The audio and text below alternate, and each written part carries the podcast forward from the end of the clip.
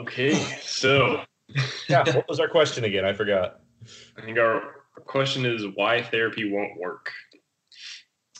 Oh, yeah. yeah. Well, okay. There's one easy there. There's one answer that's very easy and obvious right off the bat, and um, it was amazing. I, I was just at a conference and somebody raised their hand, and it was exactly. I must get this phone call once a week, mm-hmm. and it was a mother who was concerned about the kid and telling me all about you know the the various addictions and whatnot um, you know, the the I think there's a little bit of abuse going on. Um, I don't recall. It was very public forum, so she was going through some details, and I was kind of hurrying her along. But lo and behold, at the very end, I have to ask the question. So, how old is your son? Well, he's 27. It's like, well, yep. I can't. I can't go arrest him, drag him into my office, tie him to the couch, and make him do therapy. You know, it's that's not an option. I mean, yeah. maybe some version of that was an option once upon a time, but mm-hmm. um, not today and not in California. So the the fundamental answer is, or the the the first of many reasons why therapy won't work, is you got to be willing to engage in the process. Mm-hmm. Yeah. I mean, without that, that's that's that is the sine qua non of therapy. Yeah. Um, I guess, I'm sure you get that kind of phone call too all the time. Oh yeah, yeah. a lot of moms and a lot of sons that need to be fixed or fathered.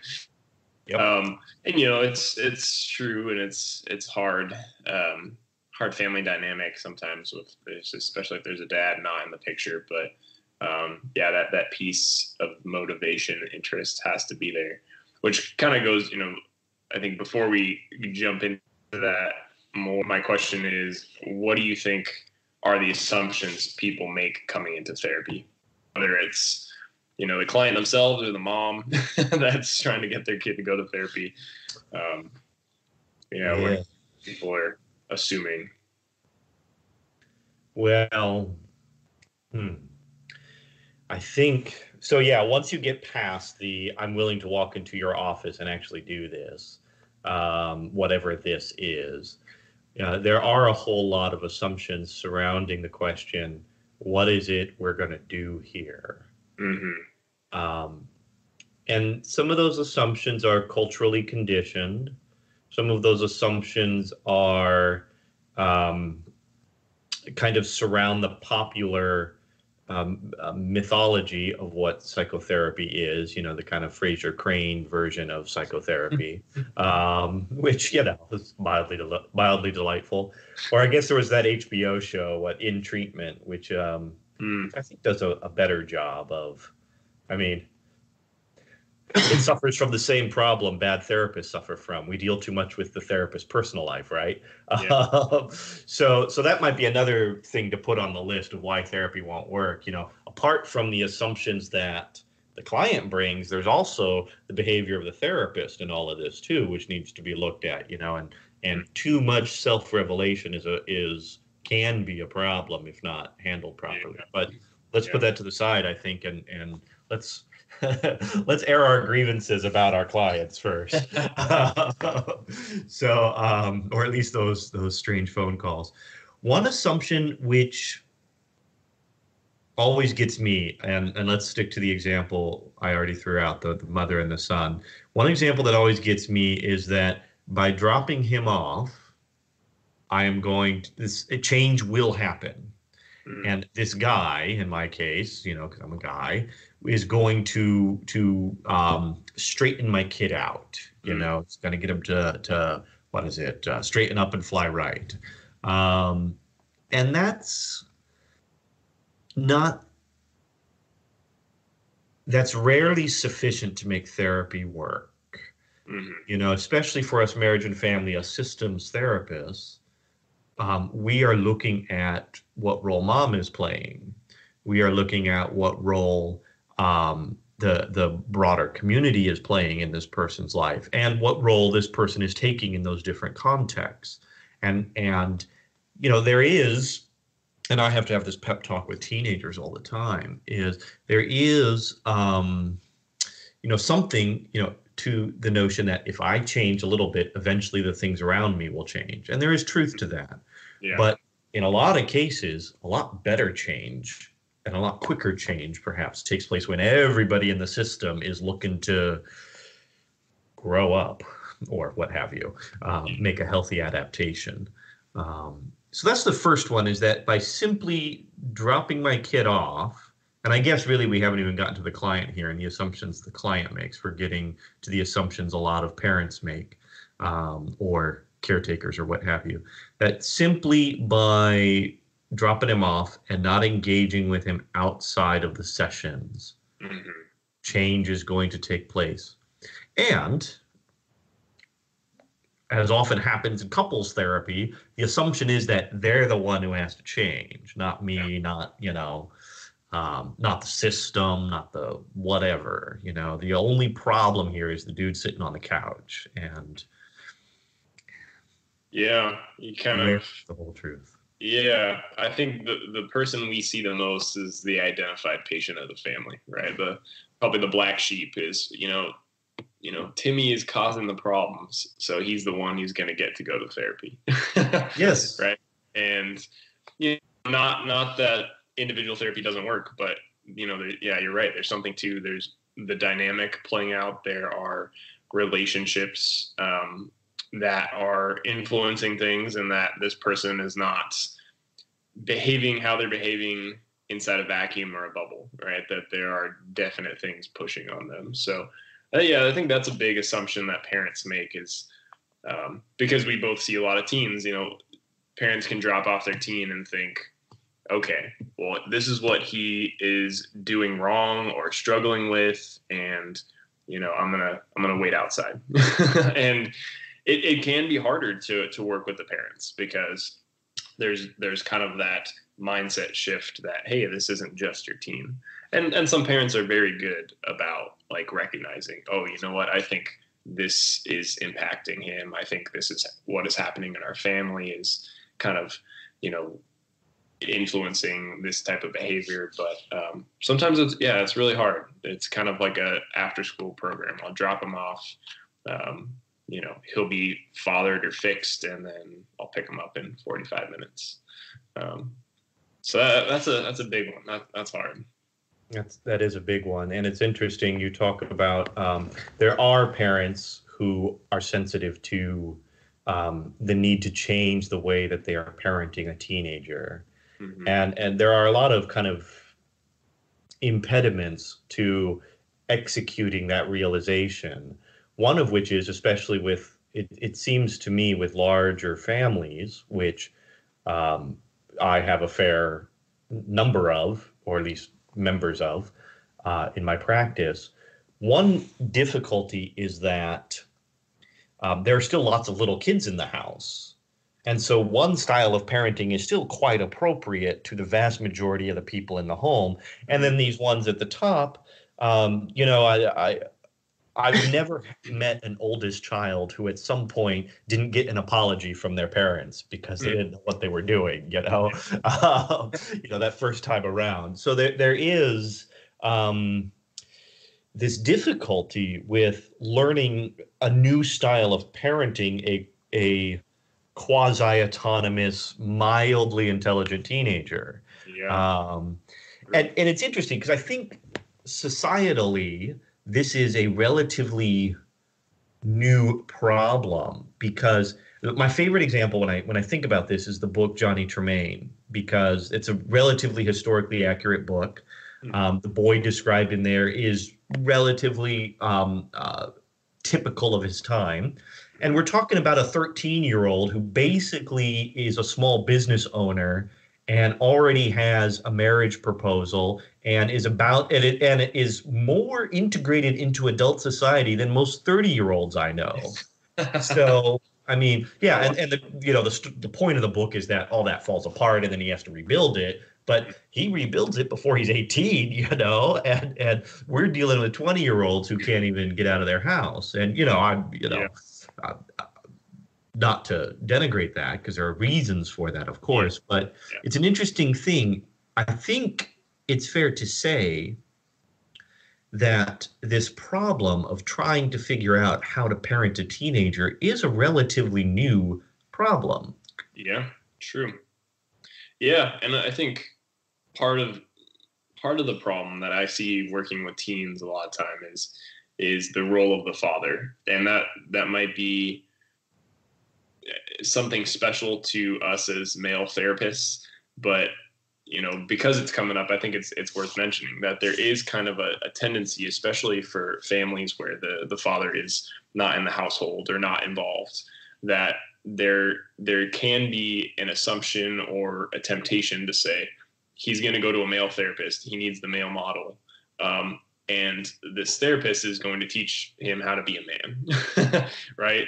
Um, and we can't replace fathers that's not our job that's not our role but there is something to especially young young people. I guess it's not just daughters too but young people having a space um, to talk about thoughts and feelings and to learn that hey this is worth looking at and this this is worth exploring that that can often be missed in in the household. And you know even even families where the dad is physically present a lot of times the dad isn't emotionally present. Um, and so I see a lot of that going on. And you know, it's not all bad. It's it's not all good. There's you know, there's benefits to it, and there there could be a, a reliance on it too much. But I'd say it's a big factor, and uh, I don't know if you've seen that as well. No, no, precisely. The therapeutic relationship is insufficient to replace the mm-hmm the, the paternal relationship or even the maternal relationship. Now it's a it's a interesting question because so so there's there's two thoughts that come to my mind. The first is that um, there is a clear need for um, what's the popular phrase allo parenting so where where um, external members of the family engage in a quasi parental role over this this in this person's life. And that role it seems to me is designed to help that person the teenager in this case confirm uh, much of what they've been taught in the home or to edit and correct what they've been taught in the home such that following Erikson they can inter society in a in a mildly productive way engage with other people in a in a way that is um, a synthesis of the the household rules and the the societal rules. And and I think allo parents do and in addition to supplementing or providing some of that that paternal guidance in my case paternal guidance that a dad should provide if a dad is missing you know, from the picture and for whatever reason or in, in whatever um, uh, whether he's physically present and emotionally absent or what have you uh, there there is a place for that but it seems to me the therapeutic relationship well just the amount of time is insufficient to say nothing of yeah. the, stru- the strictures that go into the type of relationship i mean so so assuming i'm right that part of the allo parent role is to help um, provide an example of how to live in society. Mm-hmm. My clients don't get much of an example of how I live in society mm-hmm. by design. by design, they're not supposed yeah. to. Yeah. I mean, I'm a little more public because I'm online, and you know, a lot of people come from various parishes I go to, but.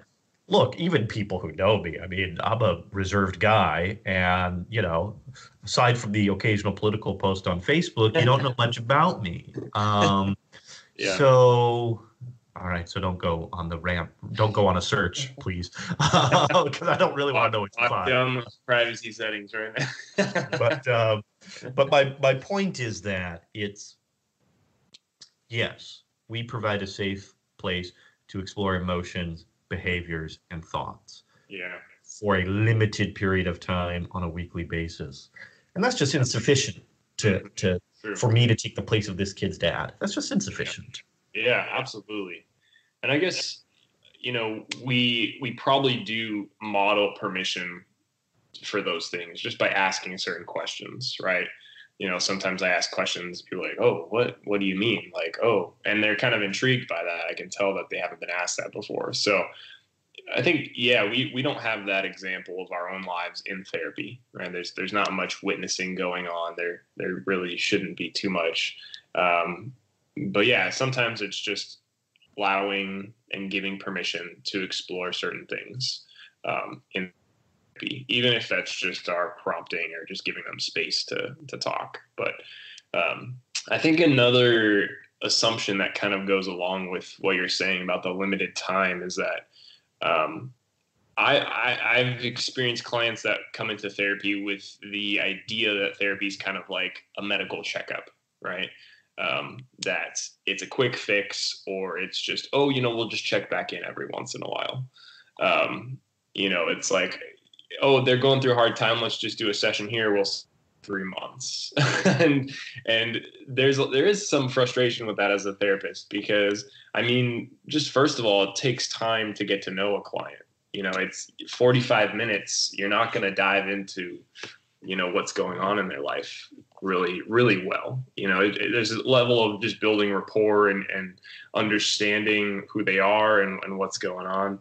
Um, and you know the other fact is that three months going by or one month going by is you forget stuff and they forget stuff. And usually 45 minutes is not going to build tools and build enough reflection to have someone change for the next three months. So I always recommend that when people first come in, you know, let's let's try to do once a week for at least a month and then kind of evaluate and see where things are going. But um, I find that a challenge too. People kind of want spread it out and and you know make it kind of sporadic.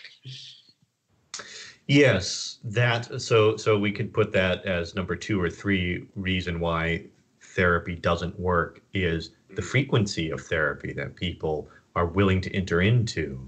And i know this one therapist he was um one of my teachers in college actually i think and or at the at the grad school. And he does um, one session every day for seven days as his initial yeah as his initial way of getting to know the client. And it's i mean if if you're willing to write that check awesome. Um, or spread that payment over time or something awesome. And that's i that's kind of the extreme version of what we're talking about here but i think you know that's there's something attractive to that you know yeah um, I don't know how comfortable I would be doing that, but um, I think it would be a good thing for both of us. You know, it would establish a relationship. Yeah. Um, yeah. Because one of the things that happens in in over the course of therapy is that the client does begin to get these little glimmers of um, of me. You know, everything from I once had a client try have a had, try to have a full conversation about why my my dress shoes were scuffed, and is it because I walked to work? Is it because I um, hit it on the car? What what did I? Am I just lazy and don't polish it, which is very true. Uh, you know, and it's a combination of all those things. But they were intensely fixated on this one detail, wow.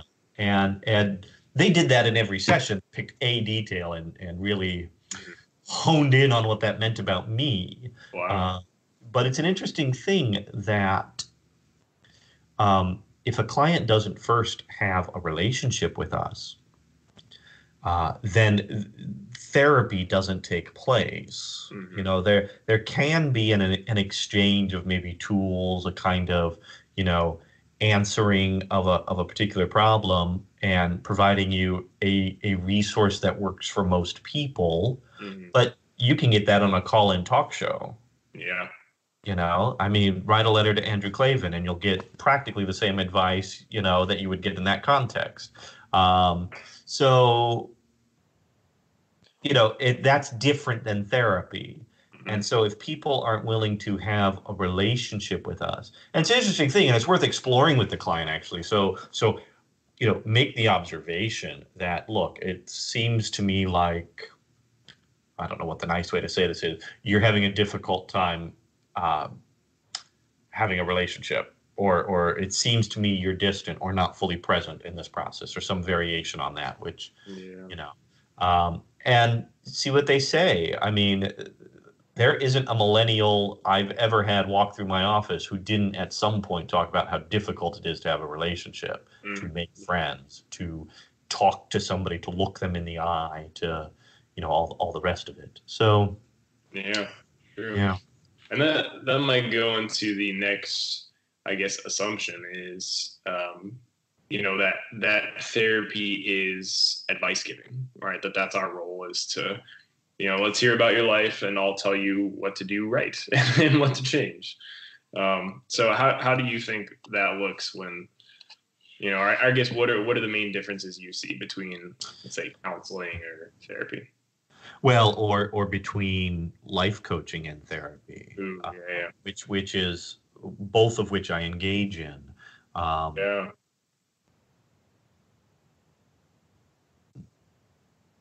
Because um, I treat life coaching as a much more um, solution oriented, where we outline the problem as quick as possible and we find a solution. And if that doesn't work, we grab another one and we apply it or we modify it. You know, and it's it's rarely the other distinction I would make there is that it's rarely focused on the emotional of a client's life. Now that's not always true, but um, it is often true that you're focused almost strictly on a behavioral phenomena in a client's yeah. life.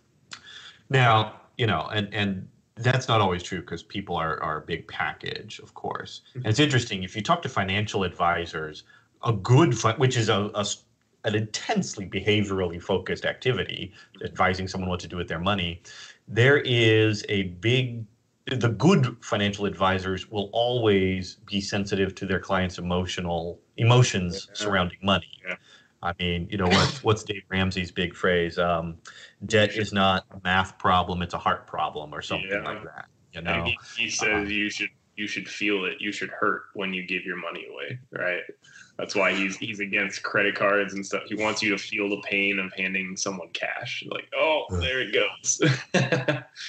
so that's that's very true. I need to do that. Um, I need to do that. Anyhow, um, if you want to find my Patreon page, we'll put a link below. By the way, but that being said, um, no, the the difficulty that clients have with um, engaging in a relationship can be very much part of the therapeutic process and indeed on on some level simply building a relationship with someone mm. um, is a can be in and of itself very therapeutic yeah. irrespective of the problem mm. um, and so yeah when when people have the assumption that they're there to make or to to simply take our advice mm. you know sometimes that works but it never successfully addresses the emotional paradigms going on in a person's life. Mm-hmm. Yeah. It it can address discrete problems in the present. Yeah. But it's never going to take a look at what got you here. It's never going to achieve, I think, what Socrates would call it's never going to achieve self knowledge. It's yeah. strictly going to achieve a kind of concrete change. Um, mm-hmm. Yeah, you're, you're, you're having you might change the behavior, but you're going back to the same um, conflict, tension, dynamic, whatever it may be. You're not getting to the root of the problem or solving solving that right problem. So, yeah, yeah, the relationship definitely is a, a strong tool and I think in our modern age, you know, where more and more people are feeling disconnected because of technology, um, they feel more awkward because of technology because they don't know how to do the face to face. And so part of using the the relationship, the therapeutic relationship as a tool is there's just some sort of comfort and be like, oh, I can talk to people. I can be vulnerable with people and this isn't this isn't weird or you know this person isn't judging me. And so that can be a really hopeful encounter as well to say, wow, I can talk with somebody and and not be judged or not feel ashamed. And um, yeah, that, that's pretty that's pretty powerful. I think about that. I'm like, wow, yeah, it is very nice. powerful. And and another element of that, which I think is, if done correctly, by the therapist, can also be very powerful, mm-hmm. is that experience of being able to sit in a room with somebody who holds slightly different opinions. Yeah. And and that's a that's a delicate one because the therapist does have to be careful about what um, he or what I divulge. Um, but it's an important experience that most that our our technological society, our, our social media society, does not um, occasion or offer people very very frequently because we are able to curate our our Facebook feed, our our Instagram feed. I mean, if I want to simply talk to people who have um, beagle dogs, then I can do that. You know, if I want to only talk to people of, of a of a particular political opinion, I can do that. Uh, which which to me is is intensely anti it, it, frankly anti-family on some level, anti-city on another. I mean, some of the some of the greatest historical events of, of the Middle Ages took place because cities were at, literally at war with each other. I mean, uh, you, Dante would not be capable of populating his hell or his heaven if there wasn't two political parties in Italy that were fighting with each other. It just yeah. would have been impossible for him. You know, and probably. I mean, anyhow. So that's that's maybe a stretch of a reference, but there you go. Um, so yeah, and, and I do think a therapist can offer their client that opportunity. Um, and there are kind of some some very clear chances for a person to learn that kind of um, uh, emotional strength to be able to present their own opinion in the face of possible contradiction. Mm-hmm. potential contradiction. There may or may not be contradiction. There may just be judgment or there may be a kind of you know mutual exchange of views you know um, but that's something which I've only ever kind of waded into um, after the relationship had been long and firmly established you know. But that is another opportunity that therapy provides i think for people which our society does not provide with as much frequency as it once did. Yeah. So yeah i think what strikes me too is with social media, it's kind of this unfiltered, you know, opposition at times. And we can say, I don't want to see this. And we can unfriend people or unfollow pages and things like that. But in doing that, we're kind of getting a lower tolerance for ourselves to hear any opposition, right? It's like, yeah, it's it's good to not have to hear, you know, what you disagree with 24 seven every time you open your phone. But but we need we need some opposition. We need some tension to grow. And i think there's a lower tolerance of that in society. And and therapy you know i guess the difference between that and counseling is that um, unless you're Carl Rogers and you have that unconditional regard, you might be using that therapeutic relationship to say, you know, it seems like it's really difficult for you, or you know, like like there's a lot of anger here, or that to, to point out the obstacles of the room for growth and to even call a client to to you know become better um, that there there can be and especially that, that that was hard for me starting out as a therapist but there are times in therapy where i need to poke my clients and be like hey what's going on here? You know like you're, you're saying this and then you're doing this and it's not adding up. And that part, that accountability piece, but that, you know, um, yeah, that call to higher is is really important. I think it's different from counseling, um, and like you said, it, it relies really on a heavy rapport and relationship where you can call people out and there's a level of trust there. But that that is so important because you know, as, as you know, consulting and, and seeing couples, I mean, there's a lot of pushing. there's a lot of pushing and yeah. awkward conversations, and um, as therapists, so that's yeah, that's super necessary to kind of sometimes no, the the firmest the firmest and and and quickest response I ever got to the question, you know, how could therapy have been better for you? So when I'm terminating with a client, yeah, um, was you could have challenged me more.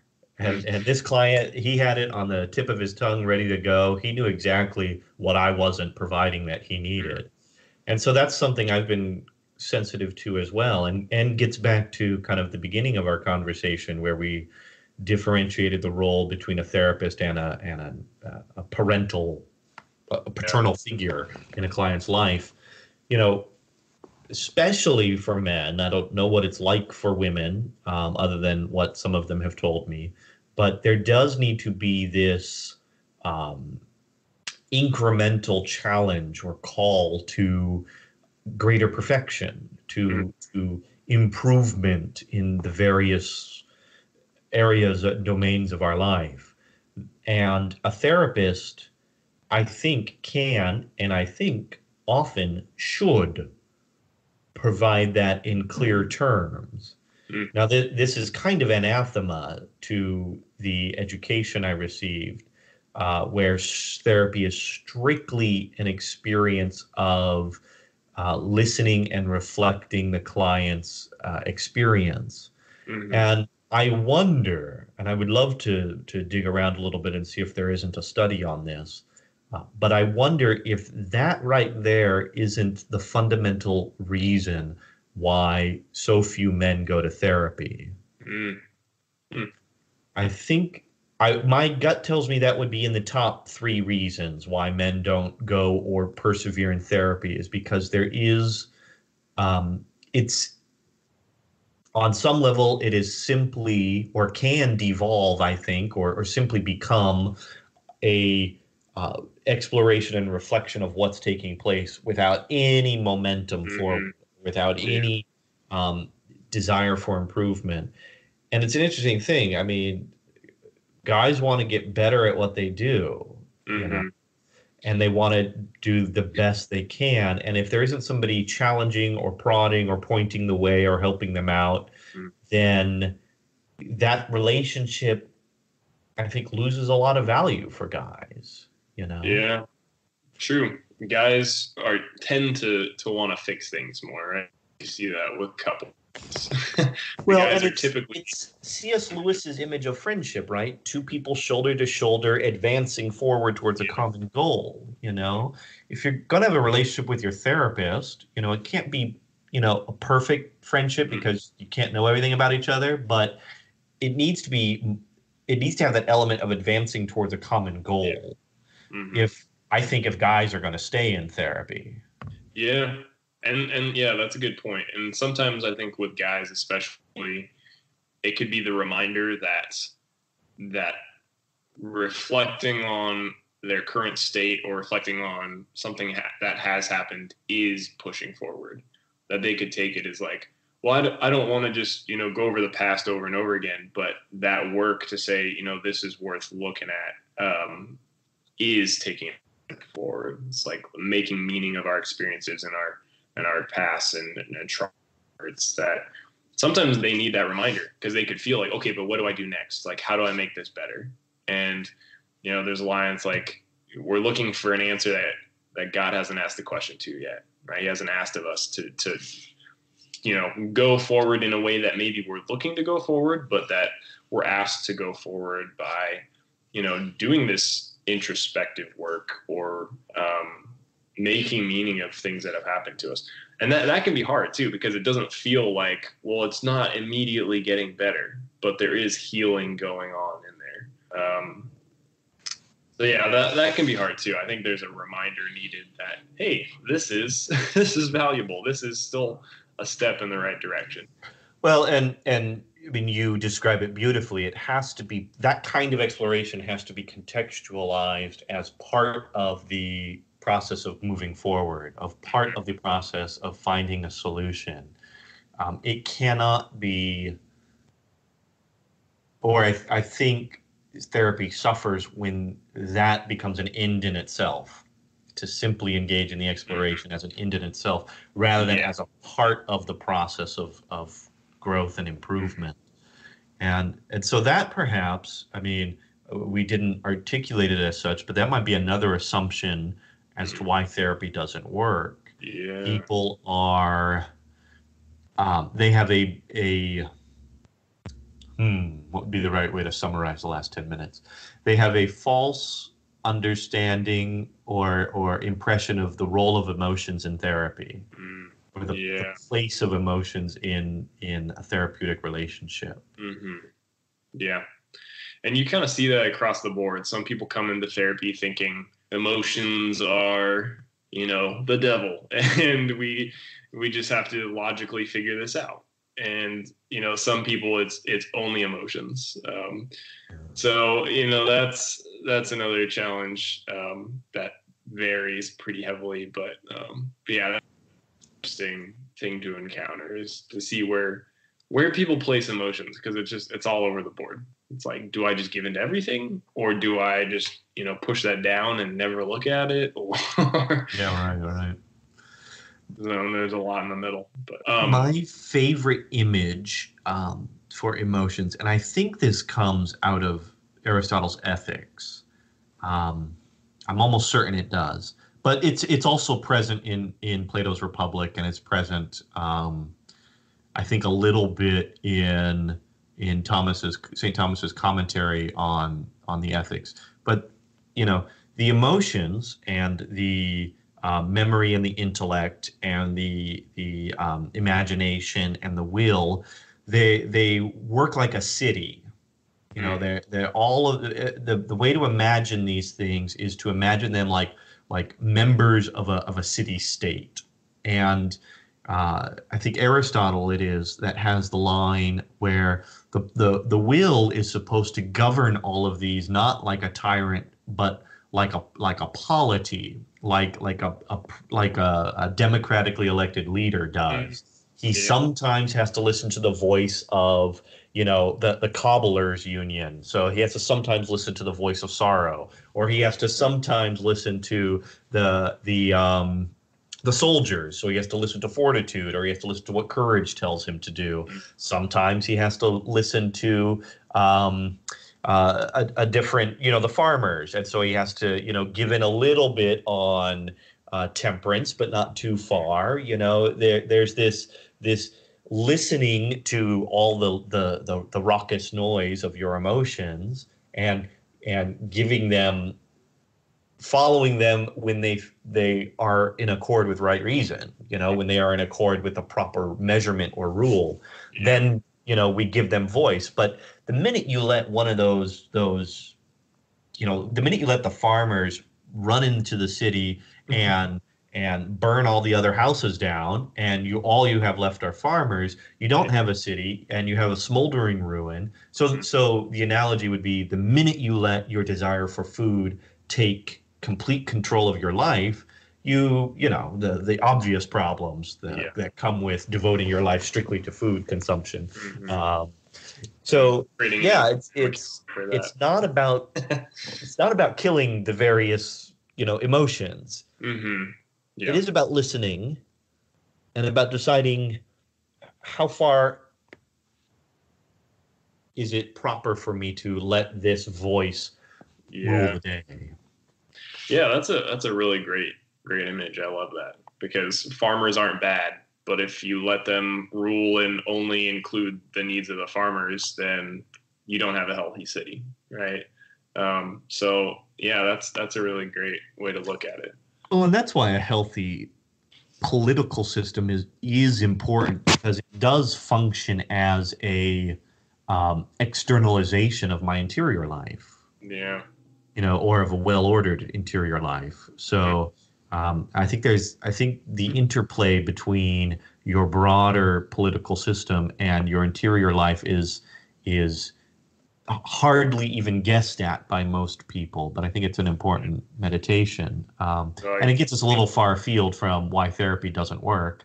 Although I guess bringing up politics would be one reason therapy doesn't work. but um, anyways, the, No, the example works. modern politics probably reflects the inner life of man. So I think that's a worthy conclusion. Well, what's the phrase? You know, the the the parish gets the priest they deserve. The the people get the the president they deserve. You know, I mean, yeah. it's it's the often these things are a reflection of. Oh well, Jordan Peterson sums it up beautifully a thousand times over. People tend to vote their temperament. Yeah. Now, you know, your big five temperament, people with a high openness tend to vote liberal. Mm-hmm. People with a low um, I can't even remember what it was, but uh, lower on one of the other, or high conscientiousness. That's it. Mm-hmm. Tend to vote um, conservative. You know, and that's almost almost universally true. Wow. And so I guess my my last question before we wrap up, and this might kind of point to what therapy should look like, and or, or, you know what we we look for. But what would you say your ideal client is? Because I, I think it's easy to talk about oh what to look for in a therapist which is which is helpful but also what as a therapist what is your ideal client? No this is a very important question not just for the therapists who listen to us because every therapist does have to answer this at some point and and pursue this kind of client at some point if they are going to be financially successful. Yeah. Um, you you there's no way around it. Um, and not only financially successful, but unlike St. Paul, a therapist cannot be all things to all diagnoses. You know, we, you know, I got into this because I wanted to work with depression because I kind of sympathized with it. I kind of understood it. You know, the the desire to suicide makes a lot of sense to me on some level. You know, and so it's like um, that's the people I wanted to work with. Now, since then, I've learned a lot about a lot of other things, mm-hmm. and I can help a lot of other people. OCD yeah. being a great example. I had no desire to go anywhere near that, and half my clientele are, are yeah. OCD. Yeah. So, so, anyways, just to just to emphasize the importance of answering this question, not only for the therapist but also for the client, even to ask their therapist you know, you don't want to be working with somebody who is not familiar with your needs. Yeah. At least in the in the broad general sense of the term. Mm-hmm. So and so, you know, one of the problems, especially when you market yourself as a Catholic therapist, is that you know, Catholicism is not yet a medically recognized diagnosis. Um, I, I think we're moving there on some level, but more about that later, I suppose. Yeah, geez. Uh, so, so by advertising as a Catholic, I'm not advertising to a diagnosis, mm-hmm. and so every diagnosis walks through the door because unfortunately by the grace of baptism we're not immune to certain medical disorders um, as delightful as that might be so what happens is that i have to turn away some clients or refer them out yeah. and and they don't get the the glorious experience of sitting in the room with me um, mm-hmm. and, which would be a miserable experience for them because i'm yeah. i'm not competent what's mm-hmm. the legal phrase my scope of practice or my scope of competence? Yeah, scope of I think it's both. Yeah, scope of practice, scope of competence. Right. So I'm not competent to deal with every everything. Um, yeah. competent to deal with very few things. But to answer your question, yeah. Um, one issue which is particularly dear to my heart is the the question of launching. So the question of um, moving out of a particular um, uh, uh, system into another. So the question of teens moving into college, college kids going into the workplace, um, uh, building your own family, those kind of things.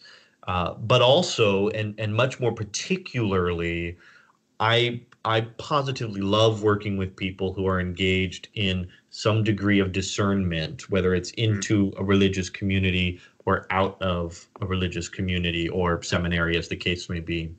Now, this isn't necessarily a diagnosable issue. It's it's simply a a occasion for um, for things like depression and anxiety to crop up. You mm-hmm. know, for for it's certainly an occasion for the kind of coping mechanisms of an OCD person to manifest. So even still, I haven't quite narrowed down my ideal client to a particular yeah. set of diagnoses. Mm-hmm. So I do have to be a little bit of a jack of all trades when I advertise myself as somebody who is um, engaged in life transitions with people. Mm-hmm. Yeah. Uh, so so there is there is still a, a great deal of wiggle room there but that's my ideal client is somebody who is really discerning um, what is of value to them and how to maintain that whether it's behavior a thought an emotion a belief um, and to maintain that in a new system so mm.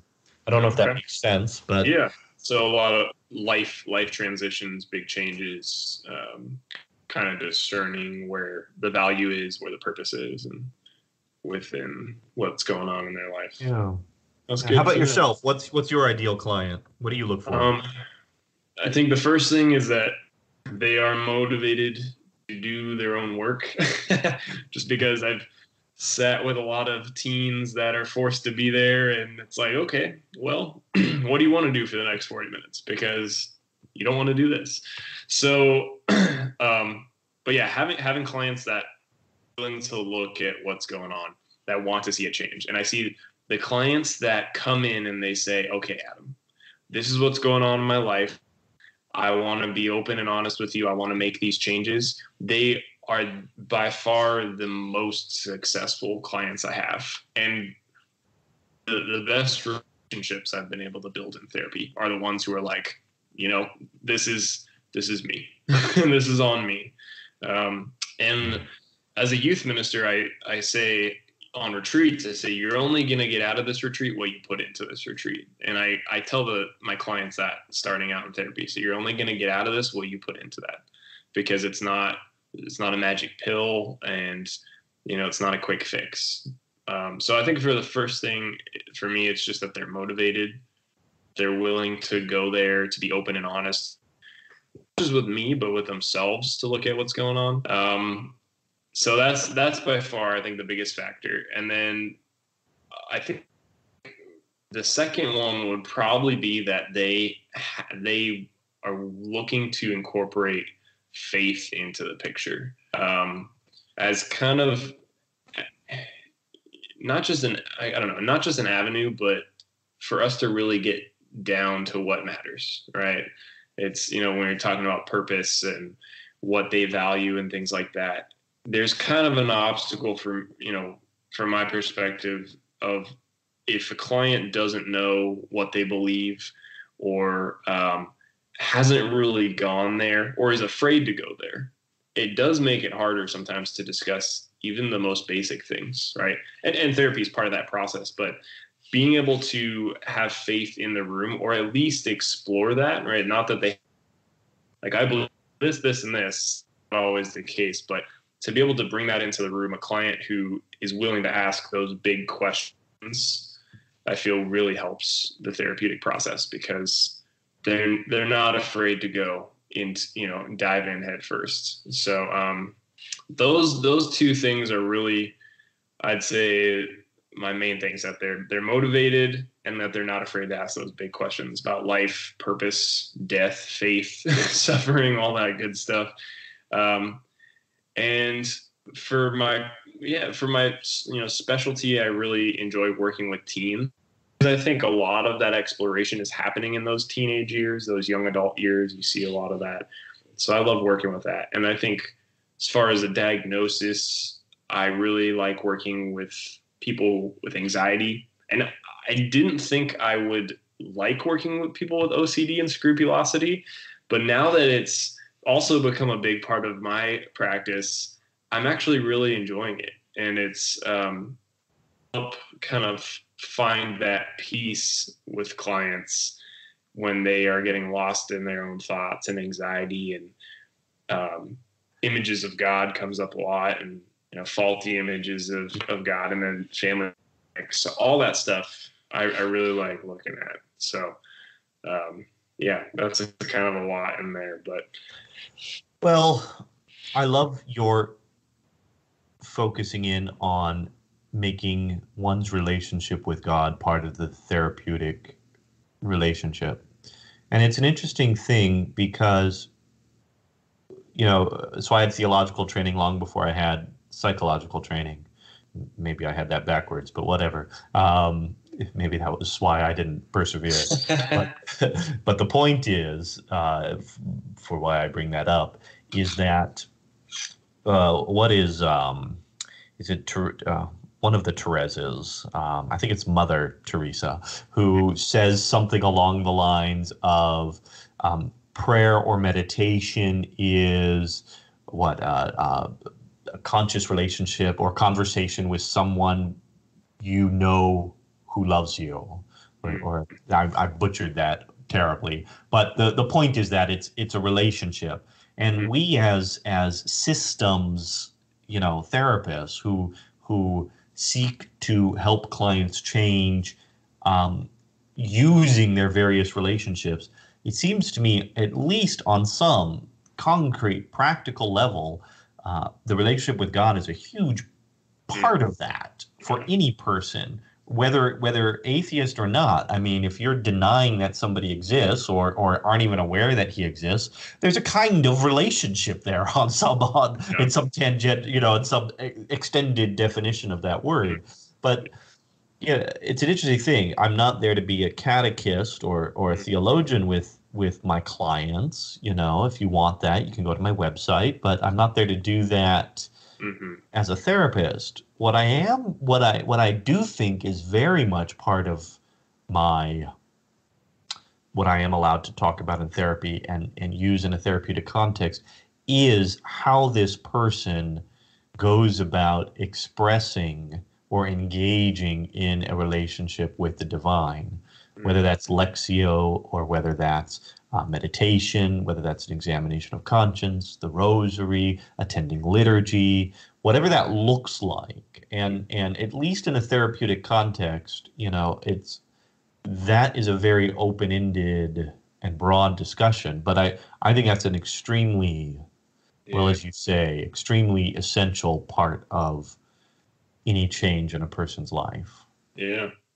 That might be a whole another video to explore, you know, but I think yeah, the idea that the more we know God, the more we will know about ourselves, right? That our faith really screams that at us that that we we become freer, we become more of our ourselves when we we lean into Christ and and encounter God in that way. So there's there's definitely something to Catholic therapy, right, versus secular therapy because we're we're seeing this the whole person and we're seeing everything you know in the context of our sonship or, or daughtership in god. Um, so it, it is really important. And i know um, kind of have to wrap up here in a second but um, yeah I, this is a this is a really good conversation and i think there's a lot of um, maybe what what uh, we're talking about as the ideal client is probably reveals kind of what would hopefully be a good therapist as well if we kind of flip that on its head and say you know we have to be motivated. We have to be looking at our own prayer life. We have to do our own work and you know we have to be um, empathetic and checking these things. So um, yeah yeah but Good well, let that uh, evil be sufficient for the day, yeah. and uh, maybe maybe a great opportunity for those who are watching. You know, uh, put a comment below. Go to my website, fill out a comment if you've got a question. If you've got uh, a topic you want us to explore, let us know, and uh, that will help us. First of all, deliver what you're interested in, but second of all, um, these conversations are are kind of freewheeling, and the more we can um, be directed in at least the beginning of our conversation, the better. So yeah. um, let us know what you guys want to hear about. Yeah, and thank you for watching, and uh, we'll, we'll have some more of this in the Absolutely. future. cool. All right. God bless. You too, man. God bless.